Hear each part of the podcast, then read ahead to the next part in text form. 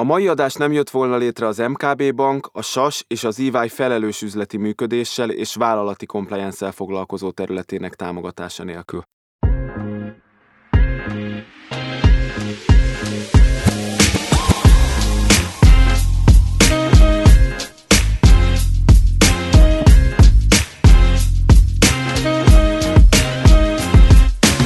Köszöntöm a kedves hallgatókat, Bácsfalvi András vagyok, ez pedig a Védelmi Vonalak, a Banki Kontrollfunkciók podcastja.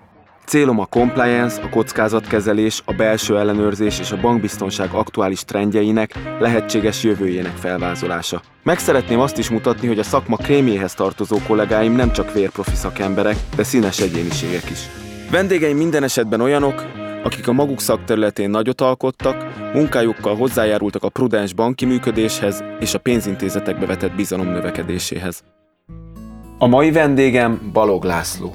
Balog László 1980-ban a Külkereskedelmi Minisztériumban kezdte karrierjét, 1991-től Párizsban gazdasági diplomataként tevékenykedett, 1996-tól pedig nagykövetként Magyarország első állandó OECD képviselője volt. 1999-ben és 2000-ben olyan felvetések is voltak, hogy mit képzel a törvényhozó, mit képzel a hatóság, hogy majd a bankok, biztosítók kvázi besúgók, téglák lesznek, hogy följelentik azt, vagy bejelentik azt, aki pénzmosás gyanús ügyleteket vezet. 1999-től a pénzügyi szervezetek állami felügyeleténél vezető pozíciókat töltött be, egyben 2001 és 2003 között a pénzmosás elleni fellépés koordinációjáért felelős kormánybiztos volt. Az utóbbi néhány év óriási pénzmosási botrányai, hála jó Istennek, egyik sem Magyarországhoz és Magyarországi bankhoz kötődött.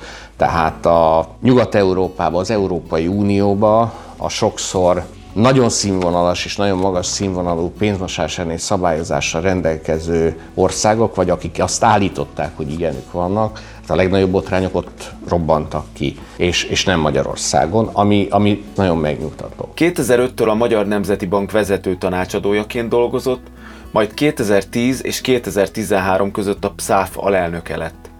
2014 óta pedig pénzügypolitikáért felelős helyettes államtitkárként tevékenykedik. Azért van fék, mert jön a kanyar, meg jeges az út, és a maximális sebességgel, amivel be lehet venni azt a kanyart, azzal kell menni. De a compliance az a dolga, hogy azt mondja meg, hogy na ez már sok lesz, itt el fog, rep- el fog szállni az autó, és akkor soha nem érünk oda. És sőt, kifejezetten komoly károkat fogunk szenvedni. Szervusz helyettes államtitkár úr, köszöntelek a védelmi vonalakban. Jó reggelt, szervusz. Nálad autentikusabb szemét alig ha kérdezhetnék pénzmosás megelőzéssel kapcsolatban, hiszen a téma magyarországi megjelenésekor a pénzmosás elleni fellépés koordinációjáért felelős kormánybiztosként tevékenykedtél. Hogy látod az azóta eltelt közel 20 évet? Ott vagyunk, vagy legalább oda tartunk, ahova számítottunk 2001-ben? Részben ott vagyunk, ahol 2001-ben számítottuk, mondjuk 20 év múlva, részben sokkal előrébb vagyunk, ami pedig azért van, mert a világ megváltozott körülöttünk.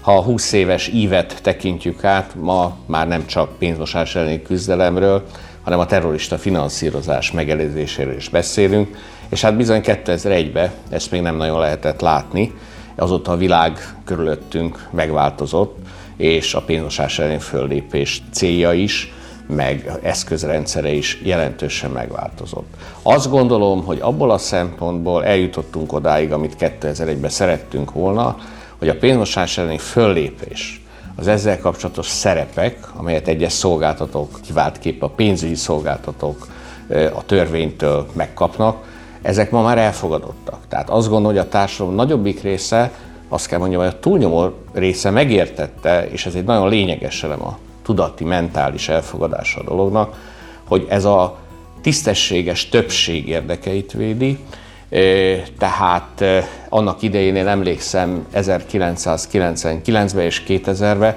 olyan felvetések is voltak, hogy mit képzel a törvényhozó, mit képzel a hatóság, hogy majd a bankok, biztosítók kvázi besúgók, téglák lesznek, hogy följelentik azt, vagy bejelentik azt, aki pénzmosás gyanús ügyleteket vezet. És nagyon nehéz volt akkor azt elmagyarázni, hogy ez nem besúgás, meg nem tégla, hanem egyszerűen a bűnözés, a bűnelkövetésből szerzett vagyon, pénz tisztára mosásának a jelzése, detektálása, és ki láthatná ezt legpontosabban és leghamarabb, mint az, aki a pénzügyi folyamatokért felel, tehát a bankszektor, tőkepiaci szektor elsősorban.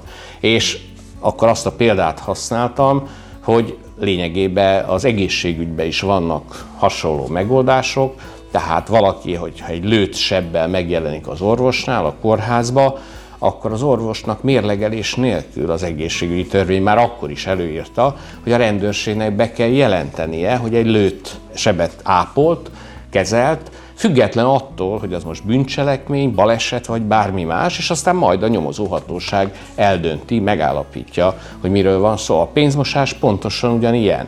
Detektálni kell, gyanús, szokatlan ügyleteket kell felfedezni, és utána majd a nyomozóhatóság tisztázza, hogy itt valóban bűncselekményről van szó, vagy csak annak látszott. Ez nem a bankok, nem a biztosítók, tehát nem a szolgáltatók dolga.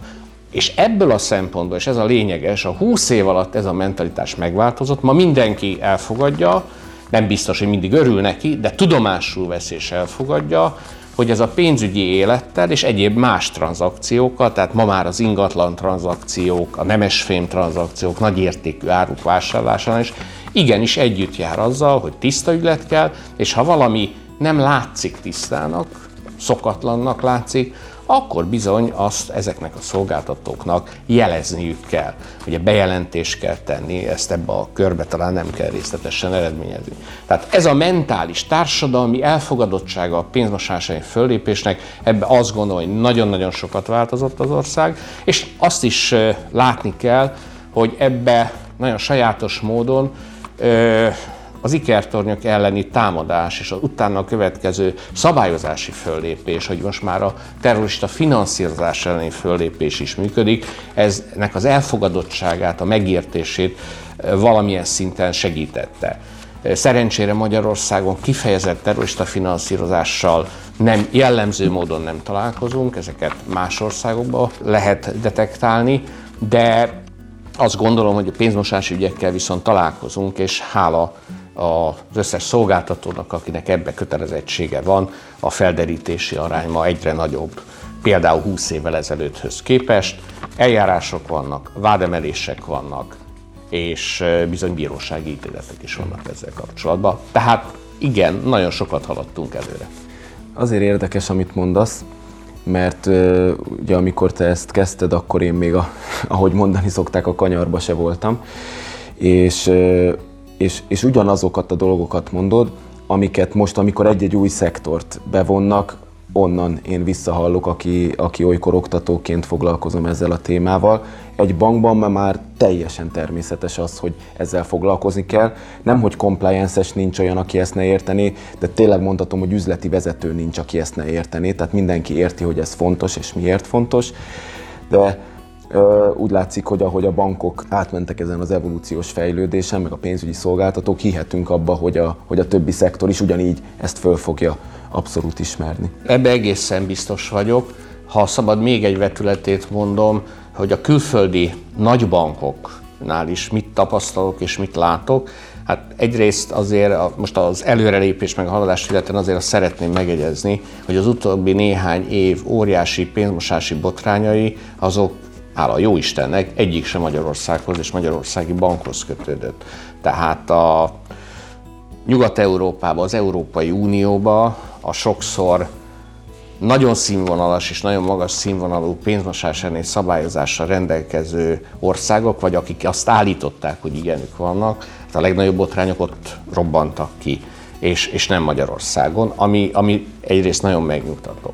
A másik, hogy az Egyesült Államok nagyjából 5-6-7 évvel ezelőtt egy igen erős az ottani szabályozó hatóság és felügyeleti hatóság nagy hadjáratot indított, ha tetszik, a pénzmosási compliance területén. És nagyon nagy nevű, sokszor európai székhelyű nagybankokat, globális bankokat büntetett meg, hát azt kell mondjam, hogy csillagászati összegekre.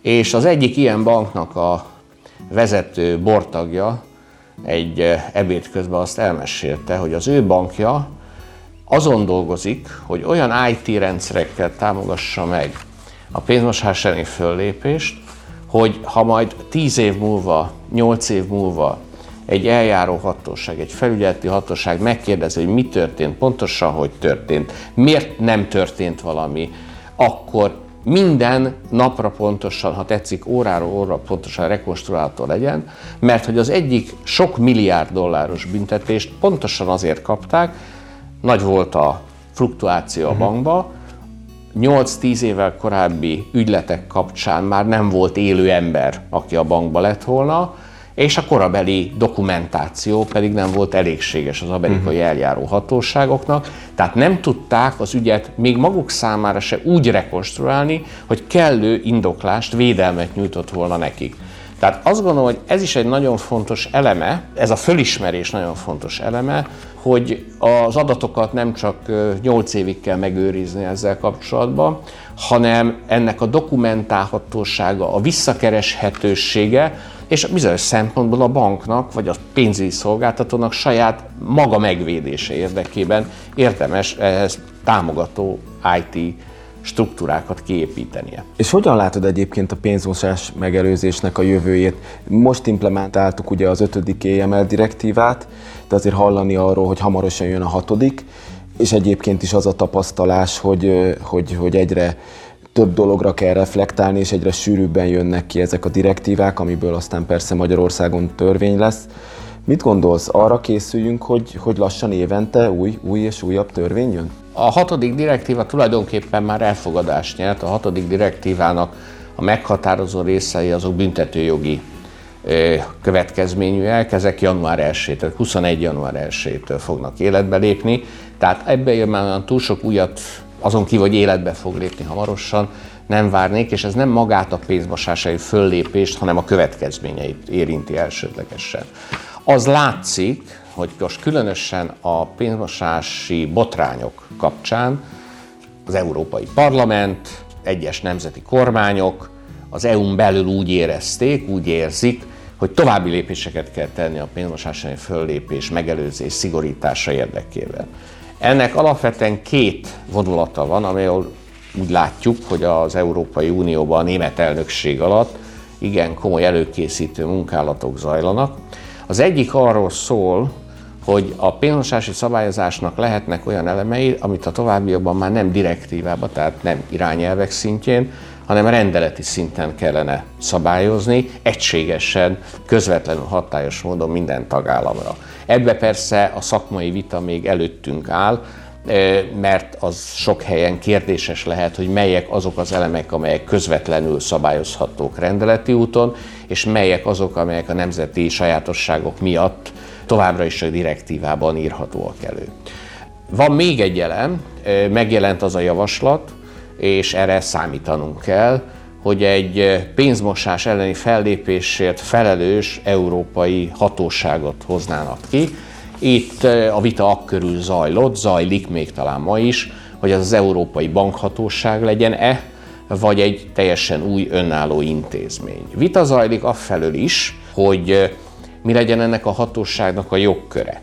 Az legyen-e a jogköre, hogy módszertant, irányelveket, irányokat, egy guidance-eket bocsájt ki, szakmai segédanyagokat, ha tetszik, a detektálás, a felderítés, az azonosítás, a szokatlanság megállapítása érdekében, az új típusú bűnelkövetés érdekébe is, avagy maga is konkrét felügyelést valami központi helyről, de egész Európai Unióra vonatkozóan ellátna.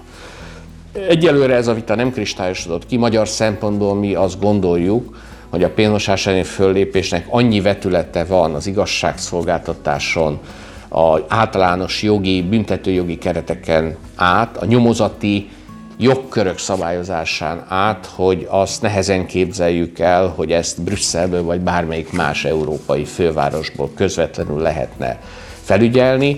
Azt el tudjuk képzelni, hogy ahogy említettem, módszertanilag olyan segédanyagokat, segítséget, tudást, tapasztalatot ad át, és egy kicsit nagyobb egyen-szilárdságot biztosít a felügyeleteknek is, a nemzeti felügyeleteknek is, meg maguknak az intézményeknek is, hogy egy-egy speciális ügyhöz hogy közelítsenek, és talán abba is nagyon hasznos szerepet tud játszani, hogy új bűnelkövetési módozatokat. Hamar detektál, Spanyolországba, Portugáliába megjelenik egy új módszer, és ezt nagyon gyorsan teríti az Európai Unió tagállamai között, hogyha náluk bukkan föl egy ilyen csoport, aki hasonló technikákat alkalmaz, akkor nagyon könnyű és egyszerű legyen a tapasztalatok alapján ezeket beazonosítani és detektálni. Tehát ezek a törekvések, igen, ezekre számítani kell. Én azt gondolom, hogy, és itt egy zárójelet nyitok, hogy ezek a nagy európai bank botrányok a pénzmosás területén ezek a régi szabályok alapján is megelőzhetőek lettek volna természetesen, ha a végrehajtása, az alkalmazása az olyan szigorú, és a kontrollfunkciók működtek volna, nagy valószínűséggel ezek a botrányok és a botrányos tranzakciók nem következhetnek be. Tehát mindig van egy emberi faktor, itt is erről volt szó, de ez abból a szempontból még mindig, hogy mondjam, előrelépés lehet, hogy gyorsabban tájékozódunk, hogy mire kell figyelni. Többször is ugye említetted ezeket a nagy nemzetközi pénzmosási botrányokat, úgyhogy nem állom meg, hogy megkérdezzem. Ugye most is van éppen frissen egy érintett, hát leginkább a Deutsche, de a JP Morgan-től kezdve tényleg nagyon komoly nagybankok, ahol egyébként érdemi kontrollmechanizmusok kellene, hogy működjenek, nyilván működnek is, ezek szerint nem mindig tökéletesen. De hogy ennek mindig van egy olyan hatása, hogy ezek a nagy bankok, akik ugye levelező bankokként szolgálnak a, a kisebb gazdaság bankjai számára, hogy ezek egy ilyen heves de-riskingbe kezdenek, ami például legutóbb a Deutsche-nál azt eredményezte a pár évvel ezelőtti botrányuk esetén, hogy kivonultak Máltáról, aztán kivonultak valamelyik balti államból is, és azt tapasztaljuk magyarként, ugye Magyarország egy kis és nyitott gazdaság, hogy amikor ezek a nagybankok bajba kerülnek az ő egyébként érdemi és hát kevéssé erkölcsös tranzakcióik miatt, amelyek jellemzően egyébként Magyarországot nem érintik, akkor ez a kockázat csökkentés ez úgy néz ki, hogy egy ilyen mátrixuk van X és Y tengelyel, X tengely, hogy mennyit keresnek, az Y tengely, hogy mekkora kockázatot látnak bármilyen szempontból, és hogyha itt egy bank nem jól szerepel, mert nem keresnek rajta sokat, egy magyar bankon olyan nagyon sokat nem lehet, nyilván egy máltain se, és valamilyen szempontból kockázatosnak találja, akkor hamar kipottyannak. A pénzügyminisztérium vagy egyáltalán politika mit tud tenni annak érdekében, hogy ezek a nagy bankok, amikor majd éppen be akarják mutatni, hogy milyen szuperprudensek, és levagdossák magukról a magyar bankokat, vagy a máltaiakat, vagy a ciprusiakat, vagy a nem tudom észteket, hogy van-e lehetősége szerinted a, a politikának ezt valahogy jelezni, most erre leginkább erre a Financial Inclusion nevű dologra utalnék, ami ugye egy ilyen EU-s elv, hogy hát azért csak hozzá kéne férjenek a, az euró elszámoló rendszerhez a, a kisebbek is. Igen, ez egy nagyon érdekes fölvetés, és ez egy viszonylag friss jelenség. Az utóbbi években lehet erre látni. Én azt gondolom, hogy azért persze a piacon ma még mindig elég sok, tehát versenyhelyzet van, tehát ha egy vagy két vagy három nagy bank derisking okán leszakítja magáról az adott magyar bankot vagy bankokat, akkor azért a piacon van bőven, aki beszáll a helyére. Tehát ez azért kellemetlen lehet egy tradicionális kapcsolat megszakítása, bejáratott kapcsolati tőke és kapcsolatok elvesztése okán, de igazából gyakorlati problémát abból a szempontból nem jelent, hogy a levelezőbanki vagy bármilyen más üzleti kapcsolat, akkor, akkor van három másik uh-huh. jelentkező. Tehát én ezt nem látom olyan súlyos problémának, tekintettel arra, hogy a pénzügyi piacok mégiscsak versenypiacok, hogy itt valami hatósági, politikai beavatkozás kelljen, de a jelenség az valós, ez tényleg így van. Az én véleményem egyébként az, hogy előbb-utóbb ezek a bankok is, mert Kleinefische, Gutefische alapon, tehát ez lehet, hogy egy azonnali reakció, ez lehet, hogy két-három évig eltart, de ha egy piacra vissza akar később térni, nyilván a megfelelő compliance falak fölépítése után, akkor azért, és tényleg az a piac jól megy, lukratív, üzleti kereskedelmi, ipari partnerei vannak ott, az meg vissza fog jönni. Tehát én ezt azt gondolom, hogy egész átmeneti, és a rendszer egészébe fönnakadást pedig a verseny miatt nem, nem okoz. Tehát én ezt nem látom. Nyilván üzleti banki szempontból ez egy, ez egy zavar, átmenetileg, de, de rendszer szinten nem látom. Tehát egy átmeneti túlreagálásnak érted, ami, pontosan, ami, ami pontosan, idővel pontosan.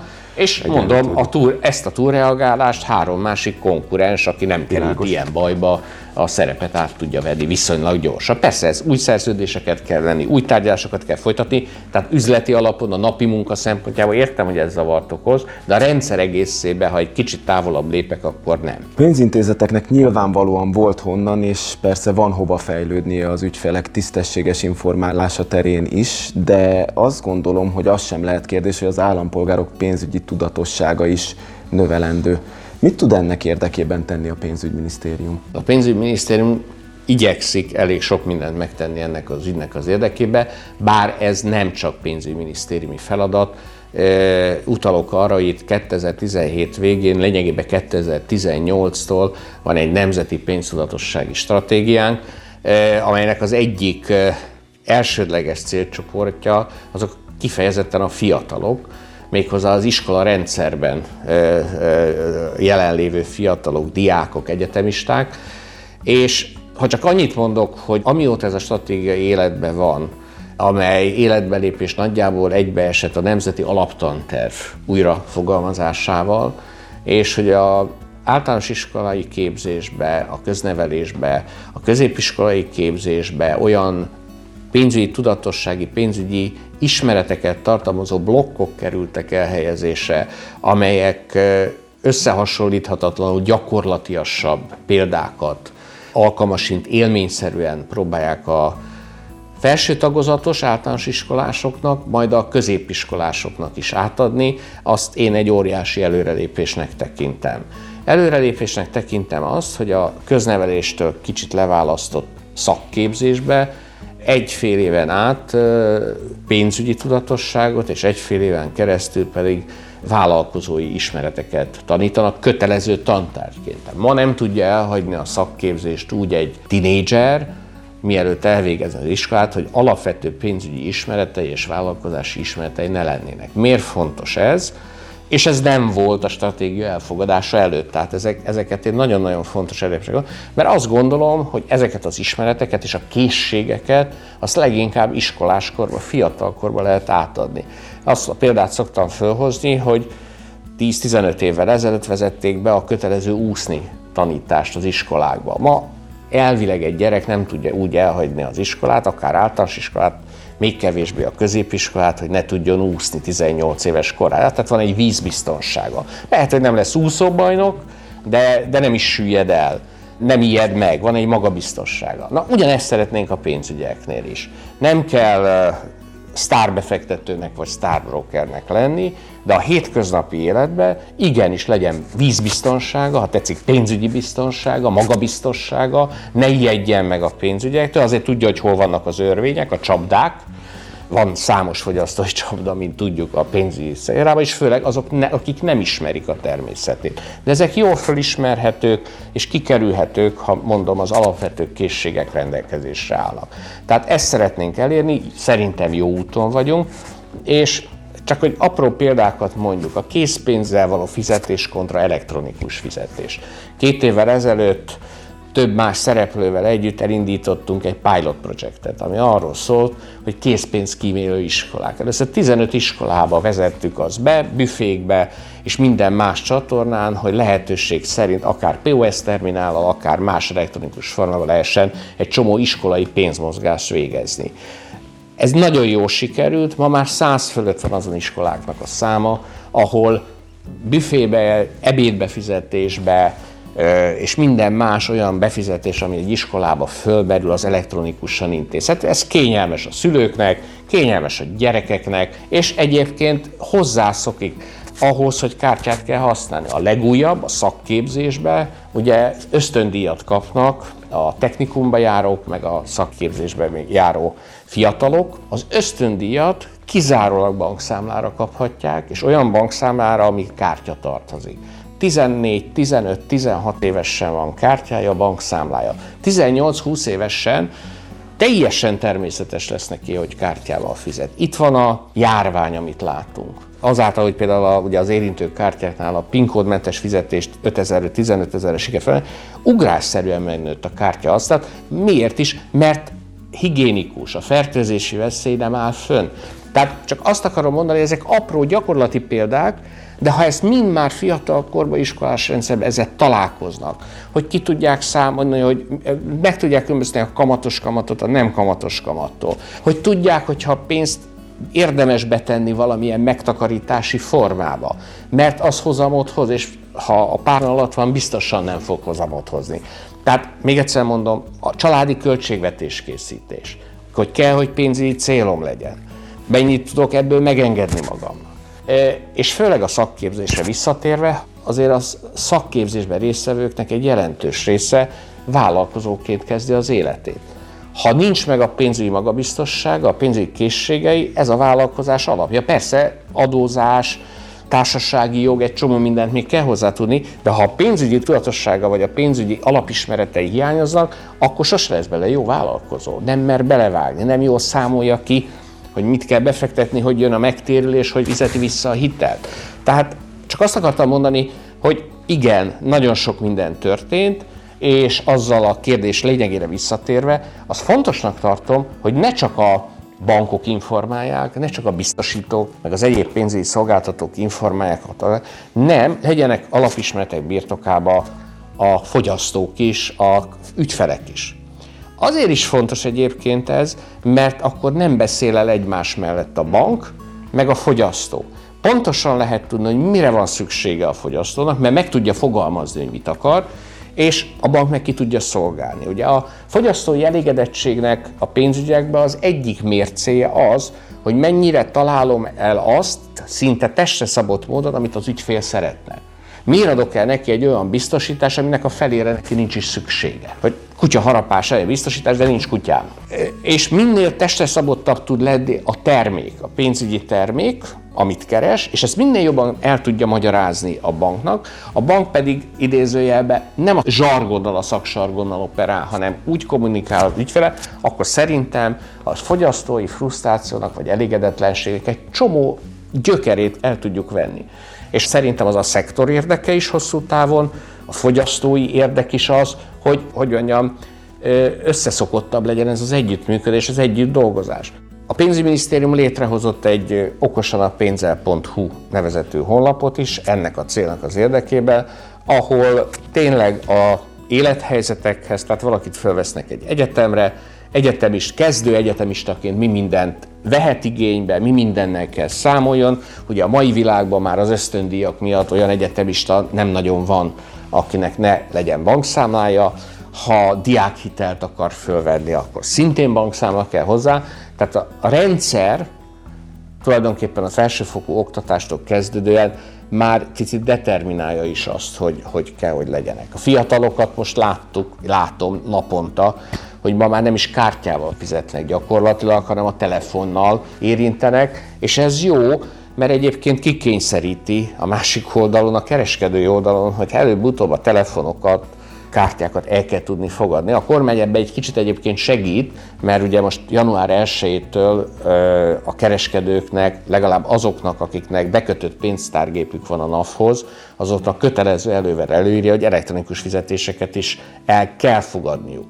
Ugye az, az egy kicsit furcsa dolog, hogy van durván 210 ezer bekötött pénztárgép, és nagyjából van 152 ezer POS terminál a rendszerbe. Hát legalább annyi legyen POS terminálból, vagy elektronikus elfogadásból, mindegy, hogy milyennek a technikája, az a lényeg, hogy kényelmesen, gyorsan, tisztán, higiénikusan lehessen fizetni, és azt gondolom, hogy látunk olyan QR kóddal működő rendszereket, applikációkat, nem olyan nagyon bonyolult, amely egy kicsit erre az azonnali fizetések rendszerére alapulva, de nagyon gyorsan, nagyon hatékonyan és nagyon higiénikusan lehetővé teszi szerintem egy 21. századbeli fizetési módozatot. Nagyon egyetértek az elhangzottakkal. Az első felére reflektálva, hogy én is nagyon azt gondolom, hogy az, hogy a bankok igyekeznek edukálni a, a, az ügyfeleiket, valahol önös érdekből is, meg valahol rá is vagyunk szorítva, legyünk őszinték, az akkor tud jól működni, hogyha nem sziklára szórjuk a, a, a magokat. Ebben viszont nagyon sokat segít, hogyha egy picit jobban egy nyelvet beszélünk az ügyfeleinkkel, és az ő pénzügyi tudatosságuk magasabb színvonalú. Abszolút, ha ez szabad még egy dolgot hozzátennem. A, a fölvilágosult, fölkészült fogyasztó az igényes is. Így van. Ha igényes, akkor a bankot egy kicsit versenyre és fejlődésre is készteti, és a bankokat és más pénzügyi szolgáltató egymás közötti versenyre is. A versenynek meg az a vége, hogy végül is az költséghatékony kell, hogy legyen, tehát egy kicsit leszorítja az árakat, technológiai fejlesztésekre kényszerít, tehát a végén egy teljes win-win helyzet alakul ki, ahol a bankok is, pénzügyi szolgáltatók is jól járnak, a fogyasztó is jól jár, ha tetszik, társadalmi szinten is jól járunk, és még egyszer mondom, a végén a fogyasztói elégedettség is nő. És azért ezt ne becsüljük alá. Tehát egy olyan közegben dolgozni, ahol a pénzügyi szektort úgy tudja fogadni a társadalom, hogy ez egy olyan minden modern gazdasággal együtt járó infrastruktúra, ha tetszik közmű, ami nélkül vállalatok, vállalkozók, családok, gyakorlatilag kereskedők nem tudnak élni, akkor, akkor ez, ez, ez, hogy mondjam, kényszerűségből is, meg érdekek fölismeréséből is egy nagyon szoros együttműködést föltételez. Persze az államnak az a szerepe, és ezt pénzügyminisztérium ezen a stratégián keresztül, amiben persze benne van az emmi, benne van a központi statisztikai hivatal, benne van az állami számbevőszék, tehát ez nem egy egyszereplős játék, inkább azt mondanám, hogy a gazdája a stratégiának, a pénzügyminisztérium kezdeményező és gazdája, a Magyar Nemzeti Bank, sokan pénziránytű alapítvány, sokan vagyunk benne, de a végső cél mégiscsak az, ahogy te fogalmaztál, hogy termékeny talajra hújjon az a sok információ, ami nem csak most, majd 5 év múlva, meg 10 év múlva, meg 15 év múlva is jelentkezik a pénzügyi piacokon, amit még, még magunk se tudunk, de hát azért azt látjuk, hogy technológiailag és egyébként ez egy nagyon-nagyon gyorsan változó piac, és hát sok tekintetben robbanás előtt áll. Igen, egy ö, okos, tapasztalt kollégám azt mondta, hogy az lesz majd a fogyasztóvédelemnek a csúcsa, hogyha nem ilyen hosszú, jogászok által jó, jól végig gondolt mondatokban kommunikálunk az ügyfélel, amit az ügyfél egyébként nem is biztos, hogy ért, hanem kvázi piktogramokban, mint ahogy az ember, ha bemegy egy étterembe, és, és a mosdót fölismeri a piktogramról, mert már van annyira felkészült, hogy tudja, hogy mit kell értelmezni. A bankok, pénzügyi szolgáltatók pedig a megfelelő módon tudnak kommunikálni, hogy tényleges megértés legyen az adott termék vonatkozásában. Még egyet visszahivatkoznék, a, amit, amit ti tesztek pénzügyminisztériumra, hogy, hogy két, két pozitív visszajelzést mindenképpen hadd adjak. Az egyik, hogy ez a 5-ről 15 ezerre fölemelés szerintem nagyon-nagyon jó volt, és csak mindenkitől pozitívumot hallok, hiszen az 5 ezer forint ma már nem biztos, hogy egy, egy ebédet fedez, ha az ember mondjuk ja. kollégájával vagy a párjával megy el. Ez az egyik dolog. A másik, a pénzügyi tudatossággal kapcsolatban pedig én egy tehát mi hatan vagyunk testvérek, tehát egy szép-szép nagy család legidősebb tagja vagyok, tehát vannak nekem egyetemista hugaim, és, és ők is örömmel tanulmányozzák ezt a honlapot, úgyhogy, úgyhogy tudom mondani, hogy néhány, néhányan biztosan ismerek olyat, aki, aki ezt a honlapot figyeli, és, és csak a legjobbakat mondták el róla. Hát köszönöm szépen, kollégák nevébe is, sokan dolgoztak benne, és dolgoznak. Látszik is, látszik is, hogy, hogy, hogy sok munka van benne. A hitelintézetekről és pénzügyi vállalkozásokról szóló törvényben, ugye ismertebb nevén a HPT-ben, már megjelent a compliance funkció, és azt gondolom, hogy ez a tevékenység nagyban tudja segíteni a bankok és az ügyfeleik közötti harmonikus együttműködést is. Tervezi a pénzügyminisztérium, hogy a compliance funkciót további törvényi erősítése érdekében lépéseket tesz? Hát ugye ez nem olyan nagyon régen van a törvényben, nagyjából Igen, két friss. éve. Én egy picit úgy látom, és annélkül, hogy vitatkoznék, hogy a törvényi lába most eléggé erős, uh-huh. uh, de az is fontos, hogy ennek a végrehajtása egy-egy intézménynél hogy történik, az elfogadottsága hogy történik. Ugye vannak erre utaló jelek, az önállóság, a függetlenség, a viszonylag nagyobb intézményeknél a tiszta, teljes munkaidőbe való erre való koncentrás, más funkciókkal való nem keverése, stb. Tehát ezek végtelenül fontosak, de a gyakorlati végrehajtáson lenne inkább a nagyobb hangsúly. Ugye maga az Európai Bankhatóságnak van a vállalati irányításra vonatkozóan egy 17-es guidelines-a, ez, ez elég részletesen szabályozza ezt, és egyébként meg az Európai Központi Bank felügyeleti része, amely természetesen döntően az eurozónába működik, de ők maguk is ezt nagyon erősen figyelik és ösztönzik, és mindenfajta iránymutatást adtak ki ezzel kapcsolatban. E, és itt is van egy kulturális kérdés, amit általában a törvények ritkán tudnak e, önmagukba segíteni. Tehát annak az elfogadása, hogy ez egy olyan kontrollfunkció a második védelmi vonalba, amely közvetlen és azonnali hozzáférést föltételez például az igazgató tanácshoz, a bank vezetéséhez, hogy erőforrásba, most legyen szó financiális erőforrásokról, vagy humán erőforrásról, ennek meg kell adni a teljes, ha tetszik, muníciót, hogy a munkáját el tudja végezni. És azért azt látjuk, hogy a szabályok, legyen az európai direktíva, törvény, rendelet, vagy egyszerűen csak egy európai bankhatóság iránymutatás, ezek szaporodnak, és kevesebb soha nem lesz belőle, csak több. És az is látszik, hogy a különböző kontrollfunkciók közötti együttműködés egy-egy nagyobb bank esetében az kulcskérdés. És ha a kontrollmechanizmusban, a kontroll keretrendszerben valami fajta zöggenő van, akkor abban előbb-utóbb gigszer van. Akkor is, ha nyilvánosságra kerül, meg akkor is, ha nem kerül nyilvánosságra. Tehát a compliance funkció erősítése szerintem részbe a Európai Bankhatóság, az EBA iránymutatása az nagyon világosan a helyére tette. Én úgy ítélem meg, hogy a mi törvényünkben ugyancsak a helyén van, tehát itt egy, egy picit most a pénzügyi szektornak a, most a kulturális hogy mondjam, a kulturális részét és a gyakorlati alkalmazását, megerősítését kéne előlépni. Biztos, hogyha el fog telni további egy-két év, akkor meg lehet azt vizsgálni, hogy hol lehetne törvényi szabályozással, vagy más szabályozással még erősíteni rajta, de én azt gondolom, hogy most a végrehajtáson van elsődlegesen a hangsúly. Egyébként a másik oldala a dolognak, hogy a technológia is igyekszik ugye segíteni.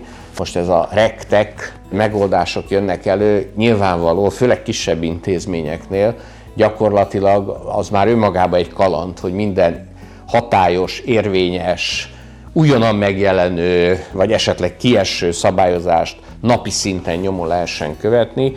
A mesterséges intelligencia és különböző technológiai, IT technológiai megoldások szerintem sokat tudnak ebbe segíteni, nem csak a felügyelőknek, hanem adott esetben a nagyobb intézményeknek is. Most ezt beintegrálni mondjuk egy bank napi működésében, napi életében, ez is egy komoly kihívás, viszont a másik oldalon meg egy nagy segítség tud lenni. Tehát azt gondolom, hogy a compliance terület kifejezetten szerintem egy, egy, szintén egy robbanás előtt áll, mert a legtöbb felügyeleti bírság, elmarasztalás, szankció Magyarországon is, de a világban is, Európában is, az előbb vagy utóbb visszavezethető valamilyen compliance funkció nem megfelelő működéséhez. A másik, ami megint egy ilyen tudati kérdés, és ez egy örök kérdés, hogy ugye van az üzleti vonal és van a compliance vonal, amely alkalmasint hajtaná az üzletet, hozná a hasznot, jobbnál jobb üzleteket, ám de a compliance mindig közbe szól, hogy itt azért még három-négy dolgot meg kéne előtte csinálni, és csak akkor mehetünk tovább. És most itt nem csak föltétlenül csak a pénzmosás föllépésre gondolok, hanem sok minden másra. A due diligence, stb. Ezt kvázi egy ellendrukker intézkedésnek érezheti alkalmanként. Az üzleti résznek meg kell értenie, hogy az a banknak, intézménynek, pénzügyi szolgáltatónak alapvető létérdeke, hogy minden üzletnél azokat a compliance elemeket figyelembe kell venni, és ez nem ellenük van, hanem a bank egészének érdekét szolgálja. És hosszú távon, ha hiba alakul ki, tényleg ezek a nagy amerikai bírságok mutatják, hogy sok-sok év üzleti eredménye, pozitív eredménye tud elveszni, ha utóbb kiderül, hogy valahol megbicsaklott a compliance. Tehát a compliance szerintem jelentősen fölértékelődött, nyilván a törvény is ezt fejezi ki, az EBA is ezt fejezi ki, de ezt egy picit a napi gyakorlatban tudatilag az üzlet, a menedzsment szempontjából, és ebbe azt gondolom, hogy a bank vezetésének, a legfelső vezetésének nagyon-nagyon komoly feladatai vannak, mindenütt, ahol ez a tudati átalakulás még nem történt meg, vagy nem történt meg eléggé. Azért mosolygok itt közben a hallgatók, ugye nem látják, mert, mert abszolút ezt mondom és gondolom én is, és azt, hogy ezt egy jogalkotótól hallom, ez hát mintha tollal simogatnának.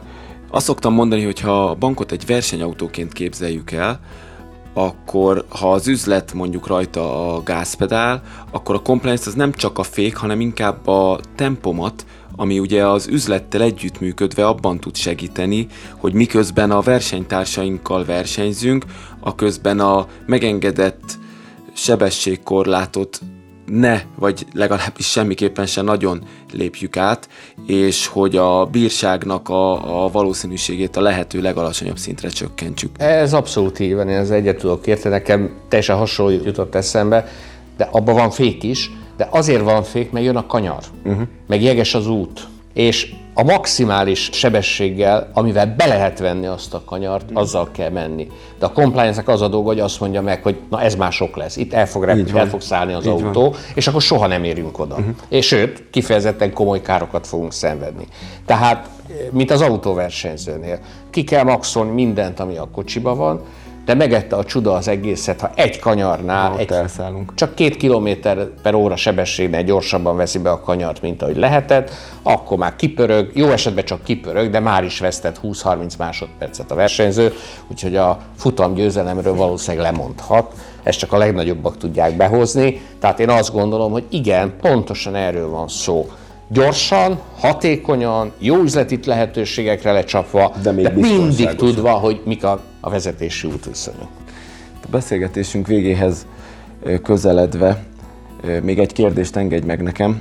Korábban beszélgettem a Bankszövetség elnökével, és azt mondta, hogy nagyon fontos célnak tekinti a bankrendszer reputációjának javítását, és a politikával való hatékony együttműködést is.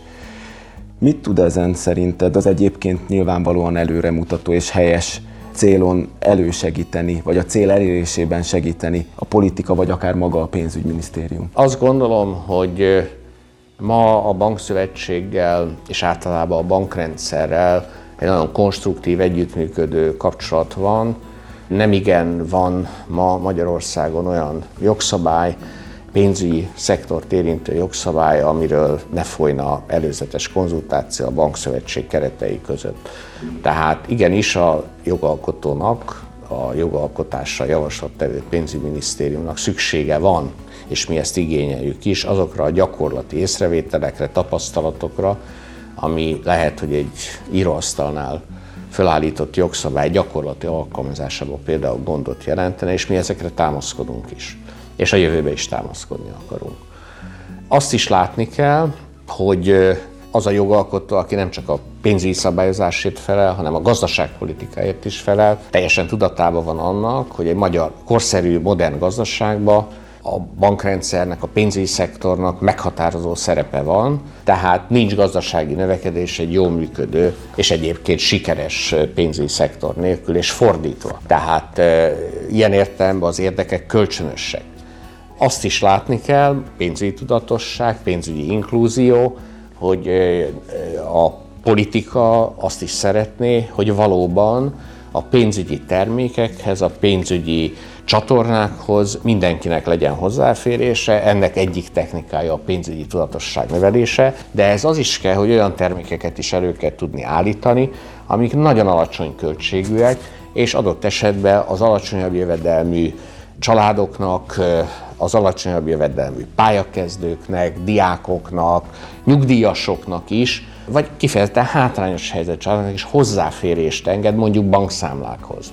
És ugye ez egy régi vita, a csomagárazás. Tehát mi, mi azt szeretnénk, és ebbe együttműködünk, és igyekszünk együttműködni, de hát a politikának is vannak társadalompolitikai, gazdaságpolitikai elvárásai a bankrendszerrel szemben, ezeket próbáljuk közvetíteni, és értelemszerűen a bankrendszer is kér a szabályozótól olyan megoldásokat, amelyek meg az ő életét könnyítik. Én azt gondolom, hogy a folyamatos konzultáció során azért a végén egy kompromisszum, egy üzlet, kvázi egy deal mindig kialakul, de mi ezen az úton akarunk ezen túl is járni, konzultáljunk, lépjünk előre, de mi is azt várjuk, hogy a bankrendszer is előre lépjen, például hatékonyságba, ahol lássuk be, még vannak tartalékok, de ezzel együtt azt gondolom, hogy elindultunk egy olyan úton, ami nem hozhat egyik napra a másikra látványos sikereket, de trendszerűen és folyamatában szerintem haladunk előre, és mi ezen az úton szeretnénk továbbra is haladni.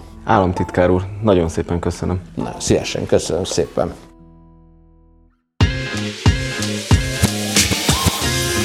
Ez volt tehát már a Védelmi Vonalak a Kontrollfunkciók podcastja.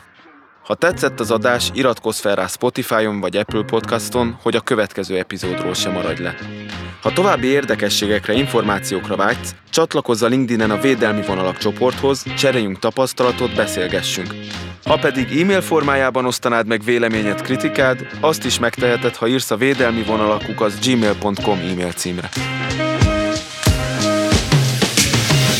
Köszönöm a figyelmet, Bácsfalvi András voltam. A következő találkozásunkig ne feledd, aki arról akar meggyőzni, hogy a biztonság növelése csak is az üzlet rovására történhet, az jó esélye végül mindkettőtől megfoszt majd.